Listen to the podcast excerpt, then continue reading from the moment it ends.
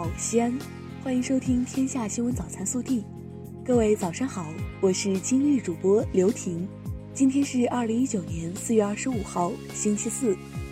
我省陕北、关中地区将出现一次扬沙或浮尘天气过程，空气质量也将受到污染。预计沙尘天气二十六号凌晨起逐渐结束。首先来看今日要闻：“一带一路”国际智库合作委员会成立大会四月二十四号在北京召开，国家主席习近平向大会致贺信，希望合作委员会深入开展学术交流，推出更多高质量研究成果，为推动共建“一带一路”走深走实，构建人类命运共同体作出贡献。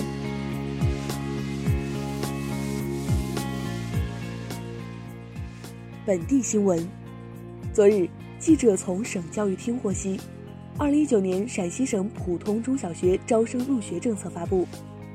义务教育学校坚持免试就近入学原则，对报名人数超过招生计划的民办学校，引导学校采取电脑随机派位方式招生。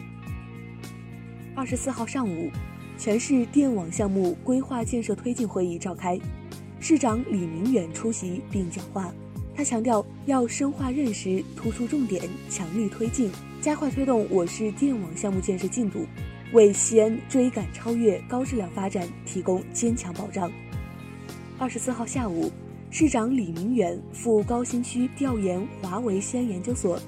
中兴通讯西安研发中心等重点企业发展情况。他强调，要牢固树立创新发展理念，进一步优化提升营商环境。全力支持企业发展，全面深化务实合作，助力西安追赶超越、创新发展。二十四号，由中宣部、中国记协组织的全国好记者讲好故事巡讲团走进西安，来自全国的七名优秀记者讲述了一个个鲜活的好故事，展示了新时代新闻工作者的责任担当和良好形象。五一假期即将到来。西安交警高速大队预测，连霍高速西陵段及兵马俑专线段将在五月二号至四号每天十时至十六时发生较为严重拥堵情况，请市民群众合理规划出行时间和路线。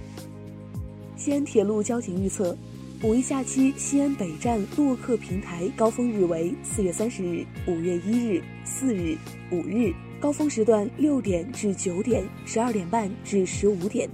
针对高峰时段始发列车集中，乘坐出租车换乘的旅客较多，车流量大易造成拥堵的情况，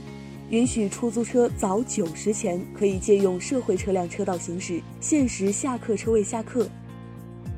记者昨日获悉，西安交大李飞教授和徐卓教授及其合作者在池玉铁电单晶材料高性能化研究方面取得了重大突破，其研究成果于二零一九年四月。在国际权威期刊《科学》上发表。此外，西安交通大学近期还在低温等离子体辅助肿瘤治疗手段、多材料 3D 打印结构、粘接技术等领域取得多项新进展和新突破。为了进一步做好全市道路交通事故预防工作，在全社会形成严管态势，西安交警昨日对我市十家存在交通安全隐患。忽略安全问题的企业进行曝光。记者昨日获悉，我省一百一十八个市县区退役军人事务部门和省退役军人事务厅全部接入国家电子政务外网，实现了省市县三级退役军人事务部门与国家电子政务外网平台形式统一规范、内容深度融合，全面接入国家电子政务一张网。目前业务系统正在后期完善中，计划五月中旬上线运行。二十四号，记者获悉，省教育厅就做好全省二零一九年普通中小学招生入学工作有关事项发出通知，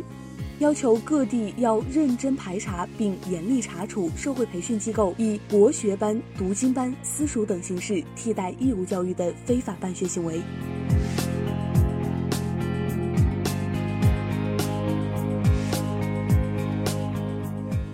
暖新闻，为了不耽误患者就诊，让患者不白跑，连日来，武警陕西省总队医院眼科 PRK 中心的高艳萍验光师，在脚踝骨折的情况下，每天拖着石膏固定的右腿，依然坚守在工作岗位，为患者进行激光角膜屈光术前验光及术后复查工作。他的坚守敬业打动了许多同事和患者。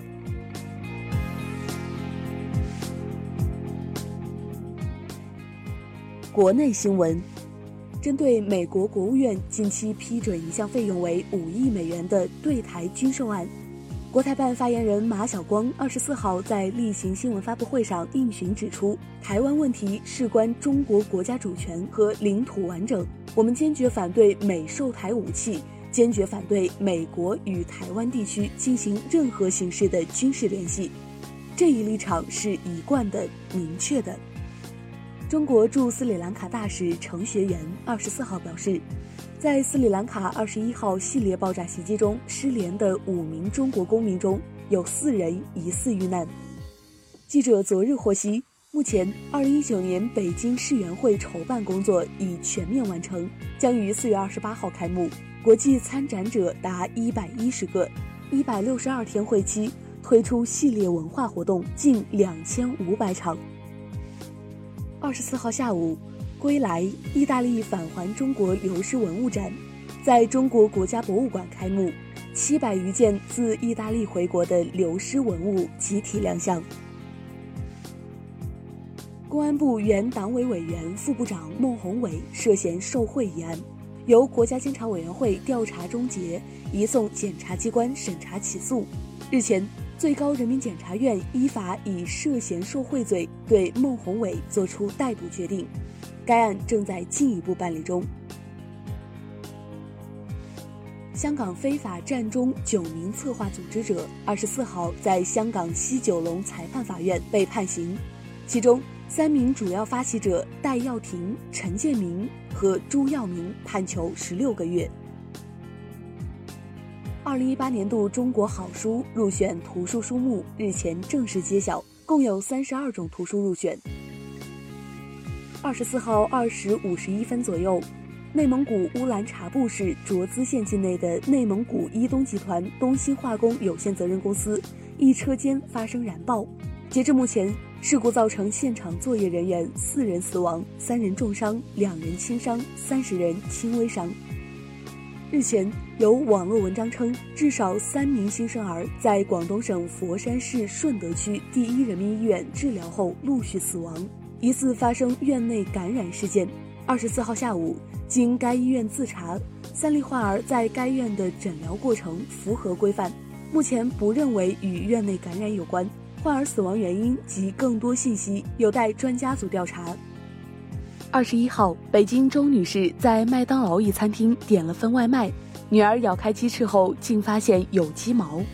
周女士称，对方表示返还鸡翅单品十倍的钱，外加三百元餐券或者现金。周女士拒绝赔付，已向食药监部门举报。麦当劳回应称，已积极展开调查。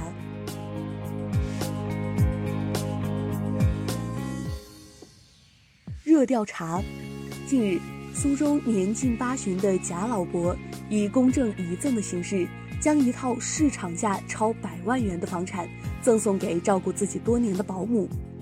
贾老伯有一儿一女，很少有时间陪伴老人，保姆一直细心照顾他。对此你怎么看？更多精彩内容，请持续锁定我们的官方微信。我们明天不见不散。